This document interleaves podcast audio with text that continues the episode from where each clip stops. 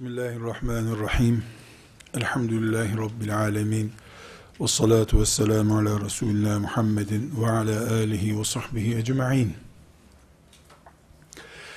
Mevcut dünya şartlarında ümmeti Muhammed'in, Müslümanların veya bize ait bir kavram olmamakla beraber İslam dünyasının nerede durduğunu iddialarıyla mevcut durumu hakkında ne kadar farklı bir pozisyonda kaldığını konuşurken Müslümanların hep kötü durumda olduklarını, İslam aleminin sıkıntılar içerisinde olduğunu konuşurlar insanlar. Haksız diyemeyeceğimiz kadar ortada bir gerçek bu. Bugün dünya böyle dümdüz bir harita üzerinde toprakları, ülkeleri itibariyle şöyle yukarıdan seyredilme imkanı olsa, düz bir harita olarak, e, ve olaylar ölümcüllüğü insana maliyeti itibariyle renk, renklendirilse, herhalde Müslümanların yaşadığı yerlerde, trafik kazasından vesaire, işte insanları üzen olaylar itibariyle, kızıl renkler hep dikkati çeker. Bu Üzücü mü? Üzücü. Kahredici mi? Edici.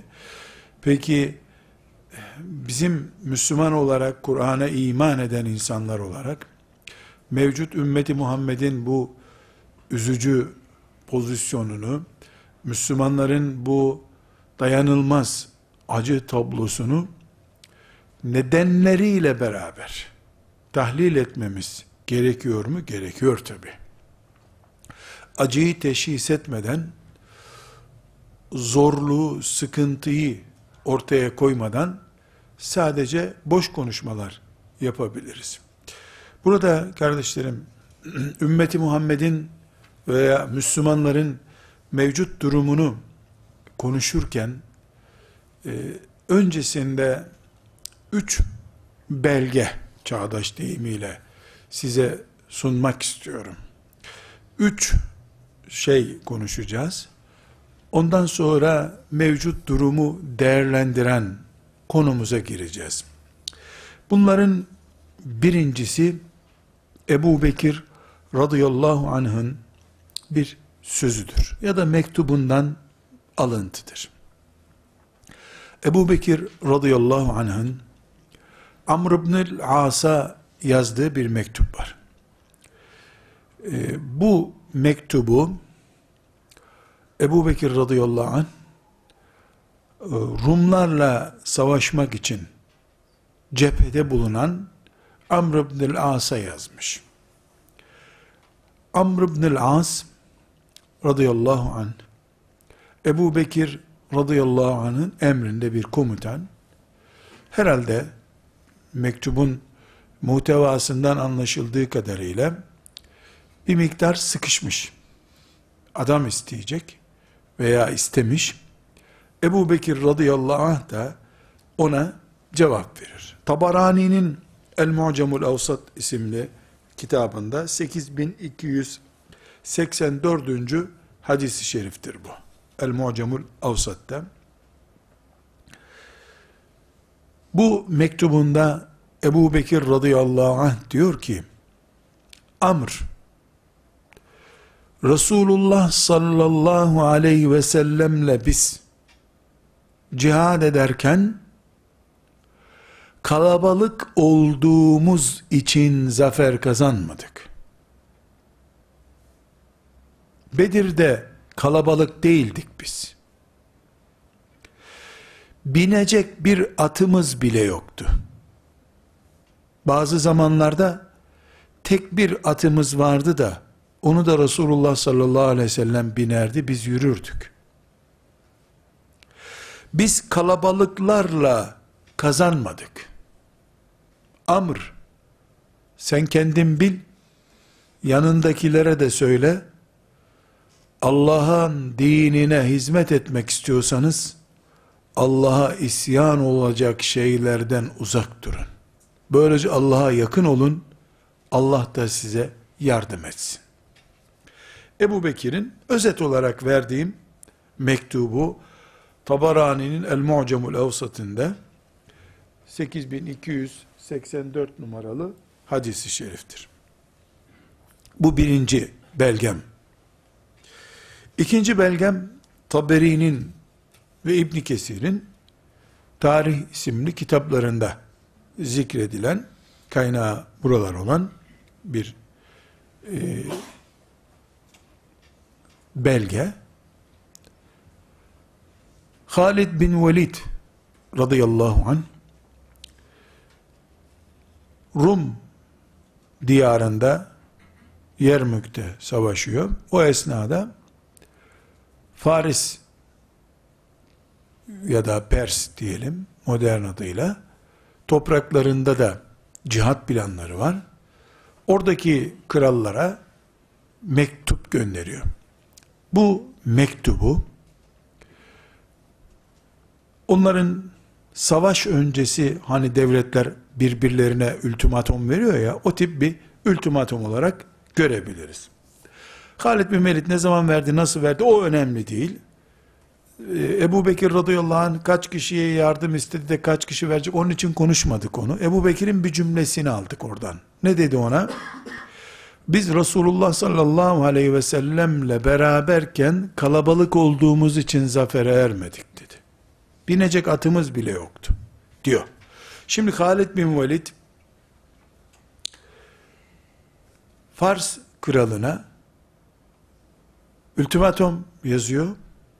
Bu ultimatumunda diyor ki sizin sisteminizin sonunu getiren Allah'a hamd ederek başlarım. Bütün hileleriniz bitti. Söyleyecek sözünüz kalmadı sizin. Ya Müslüman olun ya da bize cizye ödeyin. Eğer Müslüman olmaz ya da bize cizye ödemezseniz Allah'a yemin ederim ki sizin yaşamayı sevdiğiniz kadar Allah yolunda ölmeyi seven bir ordu göndereceğim size. Diyor Halid bin Velid.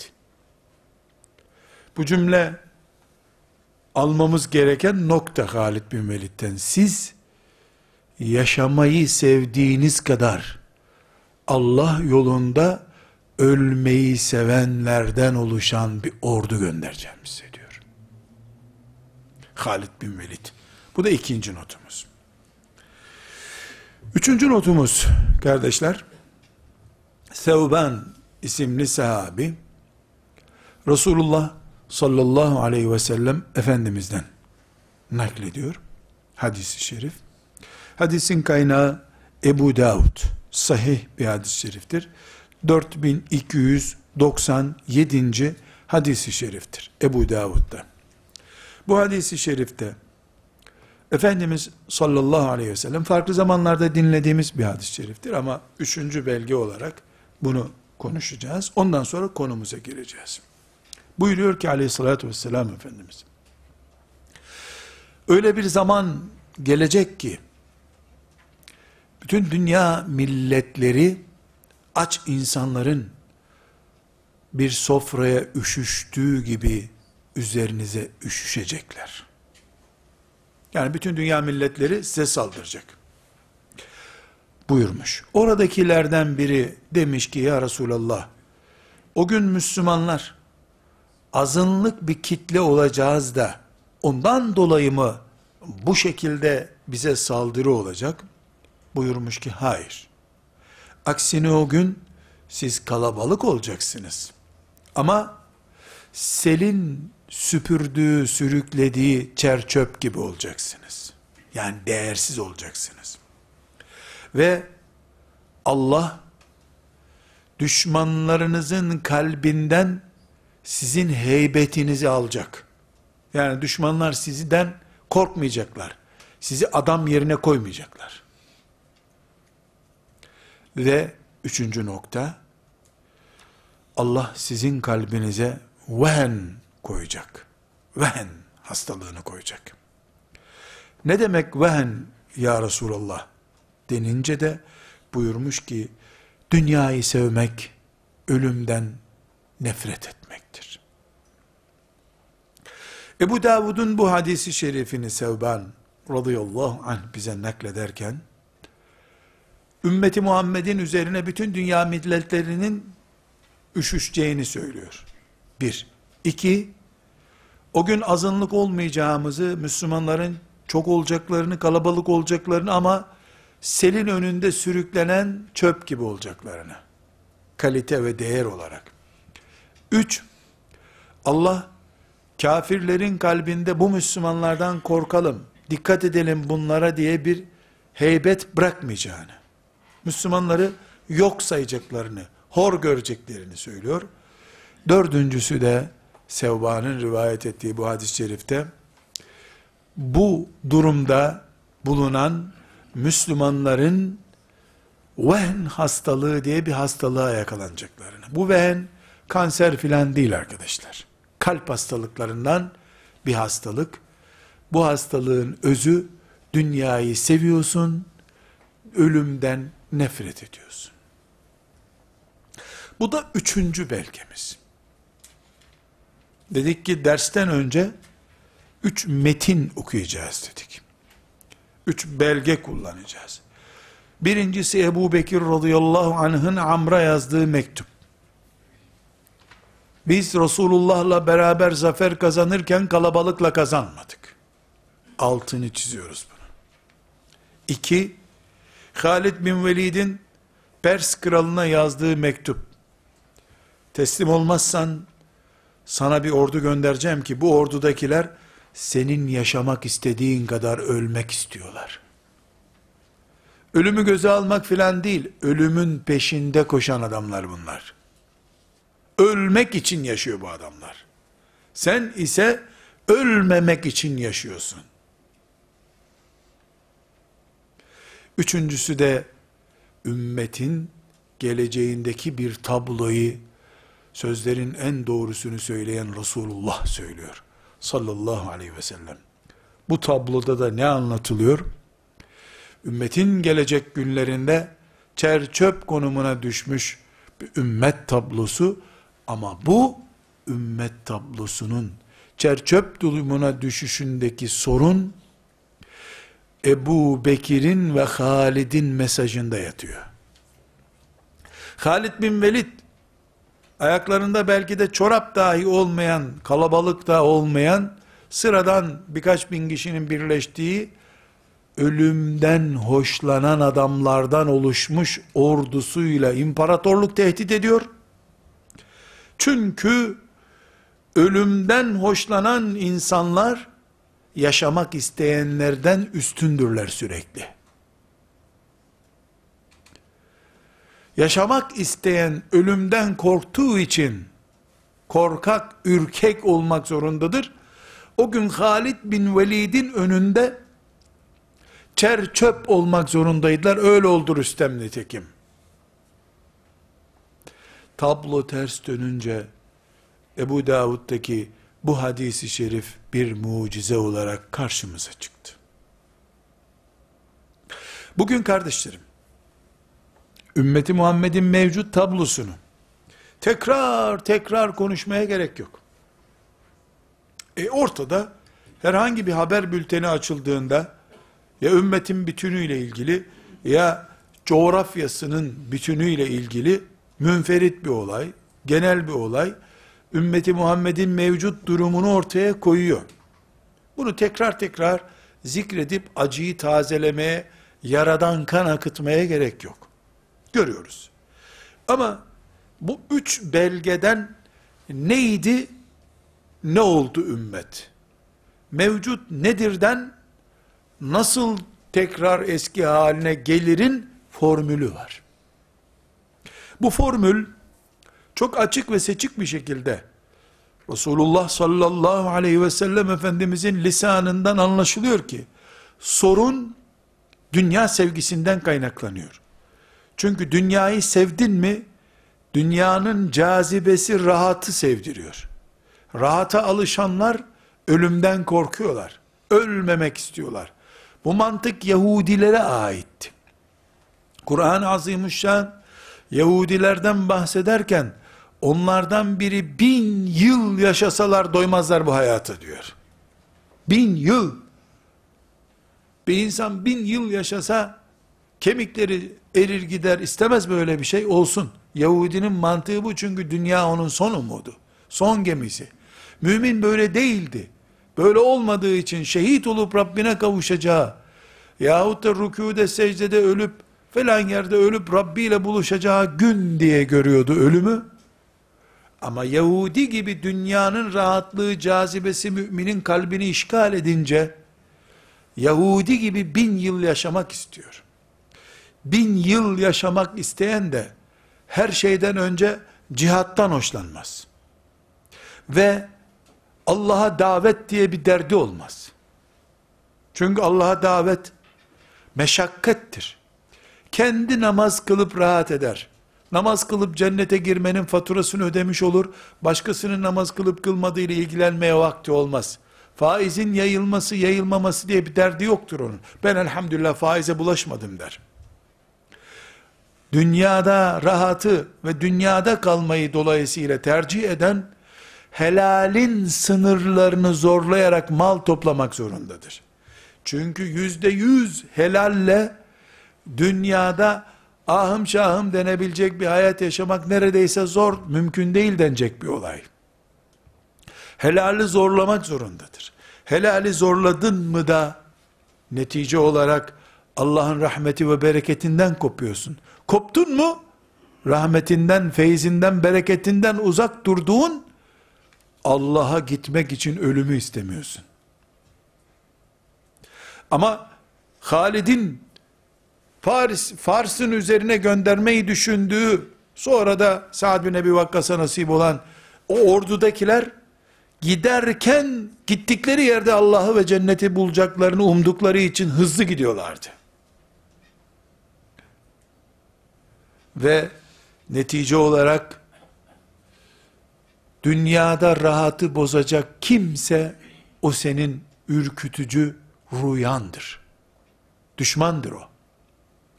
Rahatını bozacak şey eğer filanca gıdaya zam gelmesi, maaşının eksilmesi, işten atılmak, diplomanın kullanılamaması gibi şeylerse bunlar senin putundur. Bunun için Allah'la doyumlu bir hayata kavuşamayanlar diploma ile onu doldurmak isterler.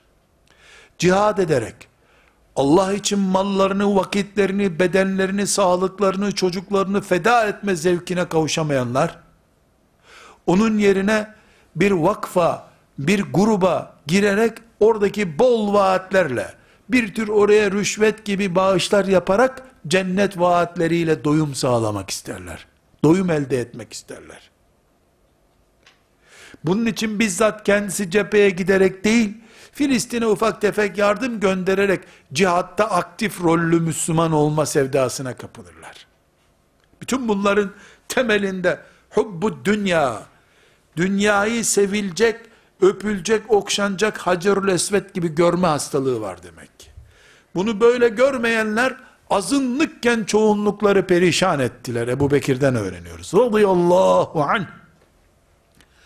Bunu böyle görmeyenler yani dünya sevilecek şey değil, Allah'a gitmek, sevgili olan Allah'a gitmek için aşılması gereken bir istasyondur diye görenler, tehdit üstüne tehdit savurdular dünyaya. Koca imparatorlukları çocuk oyuncağı gördükleri savaşlarla devirmeye hazır oldular. Ama dünya cicileşince, yeşilleşince, tatlı olunca, bir kızın en büyük hayali gelinliğini arkadaşlara göstermek, bir delikanlının en büyük hayali de diploma töreninde çektirdiği resmi büyütüp eve asmak olunca, ki bu da bir süreçten sonra böyle oluyor, neticede ümmeti Muhammed mevcut, selin önünde sürüklenen saman çöpüne döndü. Hep Yahudiler işgal ettiği için, hep Abdülhamit döneminde başarılı bir siyaset yapılamadığı için diye baştan savup kabahati başkalarının üzerine yükleme mesajlarıyla geçiştiriliyorsa da bir milyarsa bu ümmet ben de bir kişiysem bir bölü bir milyar kadar sorumluluk en azından taşıyorumdur. Eğer camiden eve, evden camiye giden bir Müslümansam, hayır, 2000 kişinin oturduğu bir mahallede cami imamı isem, 2000 bölü 1 milyardır sorumluluğum o zaman. Bir okulda müdürsem, bir okulda din dersi öğretmeniysem, bir yerde filan şefsem ve oradan elimden 5000 kişi bugüne kadar geçtiyse 1 bölü 1 milyar değil 5000 bölü 1 milyardır sorumluluğum o zaman. Bu oranda vicdanı sızlamayanın Yahudilere lanet yağdırması, birleştirilmiş milletlerin üzerinden menfi propaganda yapmasının hiçbir manası yoktur. Melekler anlamaz bu edebiyattan. Çünkü melekler çok ötelerden, bizim karıncalardan daha küçük göründüğümüz yerlerden sahneyi topluca izliyorlar. Topluca izliyorlar. Dolayısıyla bu tiyatroyu, yeryüzünde bizim adeta tiyatro olarak gördüğümüz bu sahneyi, melekler bu kadar toplu izlerken ve asırlardan beri izlerken, asırlardan beri izlerken, biz kalkıp da herhangi bir şekilde işte filanca sebep diye bir sebep uyduramayız. Evet düzeltemeyiz de. Biraz sonra göreceğiz. Bunu düzeltmek de mümkün olmayabilir. Ama ben bu yangına hiç olmasın bir bardak su dökmeye çalışmış biri olarak dirilirim. Rabbime de öyle kavuşurum. Vazifem benim düzeltip bitirmek değil, düzeltmek muradı ile yaşamaktır kendi imanım bile garanti değilken, bütün insanlığın ümmeti Muhammed'in projesini bitirmek gibi bir garanti nasıl gösterebilirim? Bu, ümmeti Muhammed'in mevcut durumunun altyapısı ile ilgili. Kur'an'ımızda, Tevbe suresinin 38. ayetinde kardeşlerim, bu biraz önce Ebu Davud'dan okuduğumuz hadisi şerifin etrafında konu olarak dönen bir ayet. 38. ayeti Tevbe suresinin. Bu Tevbe suresi dünya sevgisi demiyor, başka bir kavram kullanıyor. Biz şimdi çoluk çocuğu Allah'a adamaya gelince diplomanın engel olduğunu görüyoruz. Düğünün engel olduğunu görüyoruz. Vesaire iş yerinin engel olduğunu, askerliğin engel olduğunu bir yığın mazeret uyduruyoruz. Bunların toptanına Allah meta'ud dünya diyor. Dünya metaı. Yani kökü dünyalık bir şeye dayanan herhangi bir çıkarınız sizin. Bu kavramı bakın Allahu Teala nerede kullanıyor? Euzu billahi mineşşeytanirracim. Bismillahirrahmanirrahim. Ya eyyühellezine amenu ma lekum İza qîle lekum unfiru fi sabilillahi itthakaltum ila'l ard eradîtum bil hayatid dunya fema meta'ul hayatid dunya fil ahireti illa kalil. Ey iman edenler! Kime hitap ediyor bu? Ey iman edenler! Melekum size ne oluyor ki? Nedir haliniz sizin? İza kıyle lekum size deniyor ki infiru fi sebilillah. Hadi Allah yolunda çalışın bakalım. İstaqaltum ilel ard. Yere çakıldınız ya. Yere çakıldınız. Yapışı verdiniz hemen yere. Hadi Allah için çalışın deniyorsa siz yere yapıştınız. Eraditum bil hayati dünya. Yoksa siz dünya hayatına mı razısınız? Bu istasyonda kalmayı mı düşünüyorsunuz?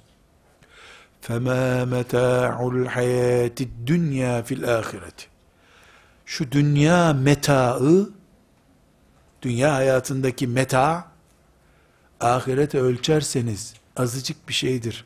Aldanmayın. Demek ki ashab-ı kiramda nüveleri görülmüş. Gölgesi hissedilmiş bunun. Dünya hayatının metaına yani dünya cazibesi oluşturan değerlere takılıp kalma hastalığı. Ashab-ı kiramda görülmüş, bu görülmeden dolayı da aleyhissalatü vesselam Efendimiz ümmetinin geleceğinde bu açının büyüyüp sonunda dünyanın tamamına çakılıp kalacak, metaana değil, kendine bile çakılıp kalacak bir neslin geleceğini aleyhissalatü vesselam Efendimiz haber veriyor. Nedir dünya meta? Müminin dikkatini çeken neyse, mümini Allah'la beraber olmaktan alıkoyan her neyse, mal, şöhret, makam, evlat, eş, force, zevk, cinsellik, yeşil bahçe, seyahat, her neyse çakılı halde bırakan, evse yere çakılmış, mıhlanmış olarak bırakan ev, çocuksa çocuk, diplomaysa diploma, siyasetse siyaset, her neyse yere çivileyen şey. Şimdi Tevbe suresinin bu 38. ayeti hayırla yad etmek, Rabbimden yerle gök arası kadar e, sıhhat ve afiyet, rahmet temenni etmek için bir kere daha zikredeyim. Yaşımın 7-8 olduğu yıllarda, yani neredeyse bundan e, hemen hemen 50 sene önce, Mahmut Usta Osmanoğlu Hoca Efendi'nin sabah derslerinde, tefsir derslerinde bu ayeti dinlemiştim. Allah ona rahmetiyle muamele buyursun, afiyetler ihsan etsin. Cümlesi aynen şöyleydi. Bu önündeki ayetlerle beraber okumuştu bunu. Bakın ben size söylüyorum. Her sabah evden çıkarken bu ayeti bir okuyun. Ona göre gün geçirin sonra pişman olursunuz. Demişti Allah selamet versin. Yaklaşık 48 senelik bir sözdür bu. Benim de ilk hafızlar aşırı ezberlerler. Böyle bir yerde okumak için. Ona binaen ilk ezberlediğim aşır burası olmuştu. Yani böyle bir teşvikli bir yer diye. Kimse bana bu okuduğun aşırın manası nedir diye sormadığın için de sonraları okumadım. Yani bu aşır hep bir yer okunmak için Kur'an'dan okunduğu için işe yaramadı benim ezberlediğim aşır. Allah ondan razı olsun. Size tavsiyem her gün bu ayeti okuyun demişti sellemullah. Niye yere çakıldınız? Dünya hayatına mı takılıyorsunuz? Ayeti bugün de, yarın da, her gün eğer Kur'an bizim ikaz kitabımız ise bu ayet okunmalı. Aksi takdirde yere çakılmak Karun gibi aşağı doğru batmaya dönüşüyor çünkü. Bu ayet şimdi niye Karun gibi bata bata devam ediyorsunuz dünyada diyecek hale geldi belki de. Bu sebeple bu 38. ayeti mesela e, Seyyid Kutup'tan okumak lazım. Seyyid Kutup'tan okumak lazım. Ama cihadı önüne gelen herkesi öldürmek olarak anlamamak şartı ile. Fıkıh öğrenen bir talebenin yaptığı da cihattır. Tesettürüyle İstanbul sokaklarında dolaşan genç bir hanımefendi de cihat yapıyor. İhtiyarlamış bir iş yapamıyor ama gece teheccüde kalkıp ümmeti Muhammed için dua ediyor. O da cihat ediyor. Cihadı bütün şumulu ve bütün genişliğiyle anlamak şartıyla. Ya eyyühellezine amenu ma lekum izâ kîle lekum unfirû fî sebîlillah ayetini bu mantıklı okumak lazım.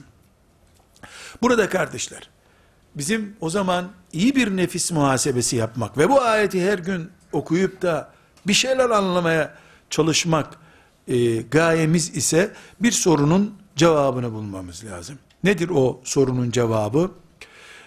Bu vehen, Resulullah sallallahu aleyhi ve sellemin vehen diye isimlendirdiği, özet olarak müminin dünyaya yapışıp kalması şeklindeki hastalık nereden kaynaklanıyor? Cevap çok asit. Dünya cazibesiyle kaynak. Daha önce hadis-i şerifi okumuştuk. Efendimiz sallallahu aleyhi ve sellem ne buyuruyordu? Dünyanın size açılıp yeşilliğinin sizi aldatmasından korkuyorum anlamında ikaz etmişti zaten. Fakirlikten korkmuyorum. Dünyanın size eteklerini dökmesinden korkuyorum buyurmuştu. Sallallahu aleyhi ve sellem. Demek ki temel mantık arkadaşlar, ümmeti Muhammed'in bu hastalığa yakalanmasının temel mantığı dünya sevgisidir. Dünya sevgisi beraberinde bir sürtüşme getiriyor. Şimdi Kur'an ayetlerinden bu hastalıkların nedenini tahlil etmeye çalışalım. Ali İmran suresinin 160. ayeti çok net bir şekilde müminin Allah'a dayanması, Allah'tan başka şeyleri dayanılacak noktada görmemesi, buna tevekkül diyebiliriz. Buna Allah'la beraber olmaktan haz duymak diyebiliriz. 160. ayeti Ali İmran suresinin. Bu ayet kardeşlerim, Bedir ve Uhud'la ilgili konuların konuşulduğu ayetlerin arasındadır. Ya Bedir'i yorumluyor, ya Uhud'u yorumluyor, ya Bedir'i hazırlıyor, ya Uhud'u hazırlıyor. Uhud ve Bedir düzeyinde bir ayet bu. Bedir'e giden, Uhud'a giden ve Allah'ın elinin üzerinde olduğunu Kur'an'ın söylediği adamlara inmiş ayetler bu.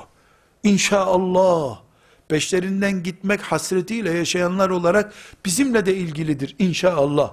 En az muktezası gerekir. Birinci konu mümin Allah'la beraber olacak. Allah'a tevekkül edecek. Elbette burada benim sebeplere tevessül etmek lazım, iletişimi iyi kurmak lazım, teknoloji. Ya böyle şeyleri konuşmaya gerek yok. Bunu geçti Müslümanlar. Yani teknolojiyi elbette Müslüman Kur'an'ı okumuyor mu? Ve iddu lehum mestata'tum min kuvvetin. He. Sizin gücünüz üstün olsun. Allah buyurdu zaten. Bunu bir daha konuşmaya, böyle edebiyat yapmaya gerek yok. Zaten mümin zayıf olamaz, pasif olamaz, teknolojide geri olamaz mümin. O ayrı bir konu. Biz bunun vehen hastalığı açısından ele almak istiyoruz. Vehen neydi? Kalp çökmüş, kalp. Allah kainatın sahibidir diye 5000 defa tesbih çekiyor. La ilahe illallah vahdehu la şerike le 3000 defa diyor günde. Amerika'yı yenebilir mi Allah diye sordun mu kaşlarını çatıyor. Teknolojisi çok üstün Amerika'nın nasıl uğraşacaksın diyor. Vahen hastalığı. Çökmüş kalplerin sarıklı sakallı çarşaflı bedenlerini taşıyoruz. Çökmüş kalplerle Resulullah sallallahu aleyhi ve sellemin huzuruna umre yapmak için çıkıyoruz. Çökmüş, çürümüş, kapakçığında sıkıntı olan kalplerle Beytullah'ın duvarına yanaştığımız için oradan bir enerji alıp geri gelemiyoruz.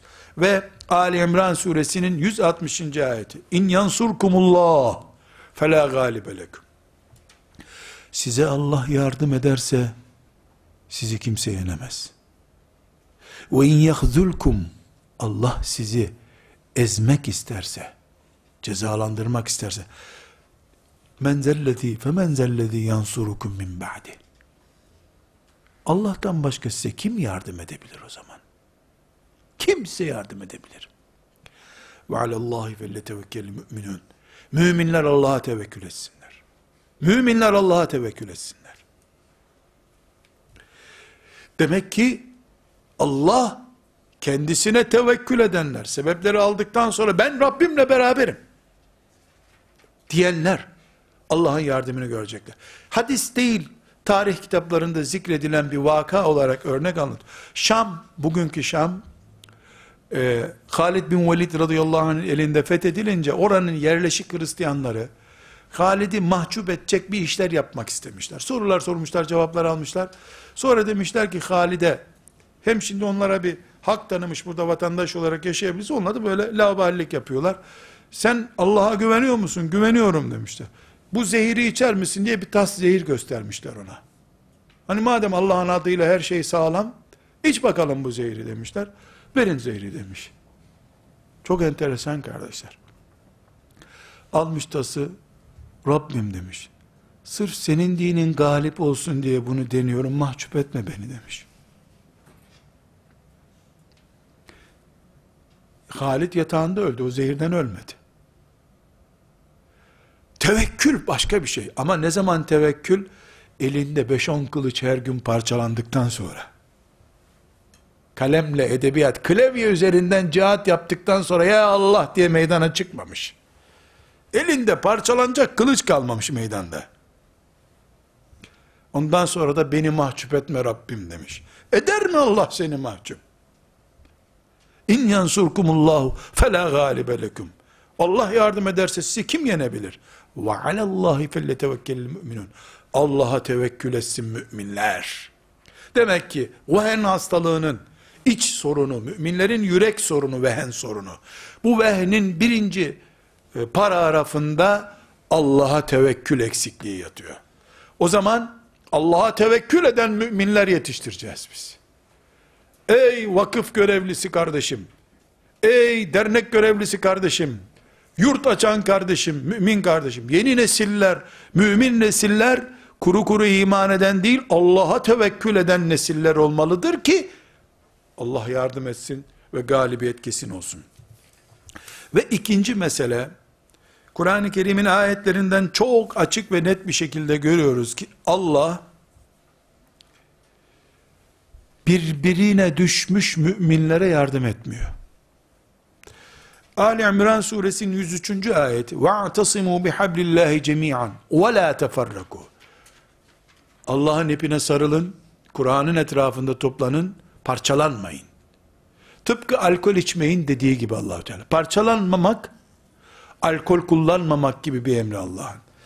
Yine Ali İmran suresinin 105. ayeti وَلَا تَكُونُوا كَالَّذ۪ينَ تَفَرَّكُوا Sizden önce parçalanmışlar gibi olmayacaksınız.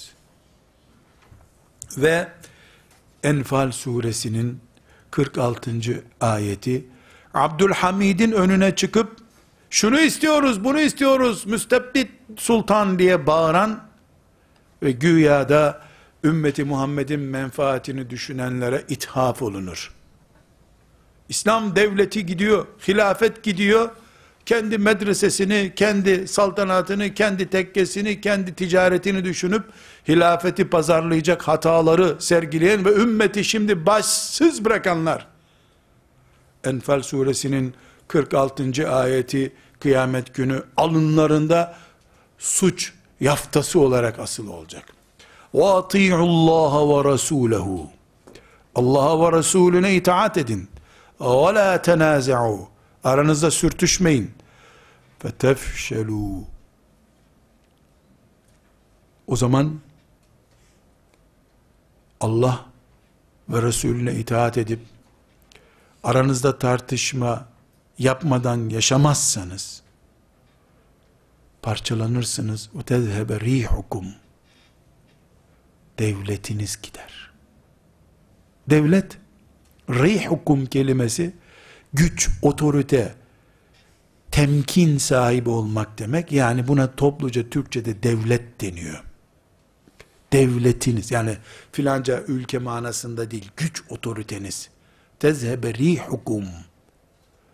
Devletiniz gider. Aranızda sürtüşürseniz. Vasbiru. Allah'a itaatte, Resulüne itaatte ve sürtüşmeyen Müslüman olmakta sabırlı olun. Çünkü sabretmeden olacak şey değil. Abdülhamid'in önüne çıkıp şöyle istiyoruz böyle meclisi mebusan istiyoruz diye bağırmamak için sabırlı olman lazımdı senin. Vasbiru inna Allaha ma'as sabirin. Böyle şeylerde sabredenlerle beraberdir Allah. Sabredemeyip ümmeti Muhammed'i parçalayacak işlere, sürtüşmelere girersen, işte 100 sene sonra gelen nesil, kim ümmeti halifesiz bıraktı, ne bu ümmetin hali, başsız hali diye, seni hiç de mezarda hayır olarak anılmayacağın şekilde yad eder burada. Evet, bugün ümmeti Muhammed'in bu hali nedir diye haber bültenlerinden izlemeye gerek yok. halimizi görüyoruz ama Rabbimiz bunu Allah'a tevekkül etmemek ve sürtüşmekten kaynaklanan vehn hastalığına bağladı. Vehn tek neden? Dünya sevgisi. Dünya sevgisi nereden kaynaklanıyor? Allah'a tevekkül yerine paraya dayanmak, şöhrete dayanmak, forsa dayanmak, diplomaya dayanmaktan geliyor. Sayıya dayanmaktan geliyor. Kaç kişiyiz? Şu kadar kişiyiz, şu kadar oyumuz var, şu kadar destekleyenimiz var, şu kadar üyemiz var. Ruhuna dayanıyor bu vehn hastalığı. Ve sürtüşmemeyi bir cihat çeşidi olarak göremeyen anlayış, sabredemediği için, sabredemeyenler Allah'tan yardım alamayacaklarından, Allah'ın yardım etmediği Müslümanlar olarak böyle bir sonuçta yaşıyoruz. Burada hızlı bir şekilde peki ne yapmamız gerekir diye de bir cevap bulmamız lazım. Bu vehn hastalığından kurtulmak için ne yapmak lazım? Cevap çok basit. Ve hastalığının nedeni neyse o nedeni gidereceğiz. Nedir bu? Ölüm mefhumunu ve bizim yaşama mefhumunu düzeltmemiz lazım zihnimizde. Ölüm ecelle midir, kurşun değmesiyle midir? Allah ölüm günümüzü yazdı mı, yoksa ben şöyle yaparsam böyle yaparsam mı öleceğim? Burada ölümün gerçeği nedir? Sorusunun cevabını bul, bulacağız çok rahat bir şekilde. E, hızlı okuyayım dedim. Ali İmran suresinin 145. ayetinde bizim iman ettiğimiz kitabımız her can Allah'ın yazdığı vakitte ölecektir buyuruyor. İman ediyoruz biz. Ali İmran suresinin 154. ayeti müşriklere, müminlere, herkese hitap ediyor. Size Allah ölümü yazdıysa evdeki odanızda oturuyor olsanız bile öleceğiniz yeri neresi yazdıysa Allah oraya giderdiniz siz. Merak etmeyin eve kaçmakla ölümden kurtulamazsınız. Diyor Kur'an-ı Kerim. Nisa suresinin 78. ayeti Nerede olursanız olun sağlam sığınaklarda yaşasanız bile ölüm sizi gelip bulacak diyor. Velev kuntum fi burucin muşeyyede sağlam kalelere girmiş olsanız bile ve ne konuşuyoruz bu son bölümde? Vehn hastalığına karşı ne yapmak lazım? Onu konuşuyoruz. Hastalığın nedenini anladık. Dünya sevgisi. O zaman dedik ki ölüme bakışı yani dünyadan kopmayı ölüm olarak biliyoruz. Ölüme bakışı toparlamak lazım. İki, kalp eğitimi gerekiyor. Kalp eğitimiyle ne kastediyoruz? Bir, Kur'ani kavramları imanın şartları gibi eğitim malzemesi yapacağız. Kendimiz, çocuklarımız, yetiştirdiğimiz nesil için. Eğitim malzemesi diyorum, öğretim malzemesi demiyorum. Fatiha'yı iki türlü veririz çocuğa. Bir, öğretiriz. Bismillahirrahmanirrahim diye başlar. İki, onunla eğitiriz. Kendisini alemlerin Rabbi Allah'ın mümin kulu önünde eğilir başkasıyla hiçbir şekilde bunun beli bükülmez adam yaparız Fatiha suresinden. Bu eğitimdir. Hangisini yapıyoruz ayrı mesele. Kur'an'la haşır neşir olmuş nesil, Kur'anlı arkadaşlarla çevresi olan bir kitle, bir cemaat ve başta sabır, tevekkül, cihat, itaat ve cemaat. Bu beş kavram yeniden toparlanacak. Sabır, tevekkül, cihat, itaat ve cemaat. Bu beş kavramı ashab-ı kiramın anladığı gibi anlayan nesil Amerika'ya mektup yazar. Halid bin Velid gibi. Geliyoruz der. Kuru mangalda kül bırakmayan tehdit değildir o. İnternetten klavye ile yapmaz bunu. Meydanda yapar. Meydanda yapar.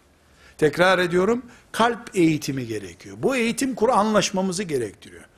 Namazı öğrendiğimiz gibi, orucu, haccı öğrendiğimiz gibi, ra nasıl okunur, ayn nasıl okunur diye talim dersi gördüğümüz gibi, sabır, tevekkül, cihat, itaat ve cemaat. Bu beş şey sıfırdan Halid bin Velid gibi öğrenilecek. Enes İbni Malik'in öğrendiği tarzda öğreneceğiz. Filan Aristo'ya göre dedi ki Aristo sabır insanın filan gelinde vardır. Sil at Akdeniz'e at onu gitsin oradan. Oradan okyanusa kadar yüzsün o. Süveyş'ten geçsin gitsin. Enes İbni Malik sabra ne dediyse. Halid bin Velid cihatta ne anladıysa. Ebu Bekir radıyallahu anh Medine'de kurtlarla kalırım, İslam'ı yalnız bırakmam dediği tevekkül anlayışıyla.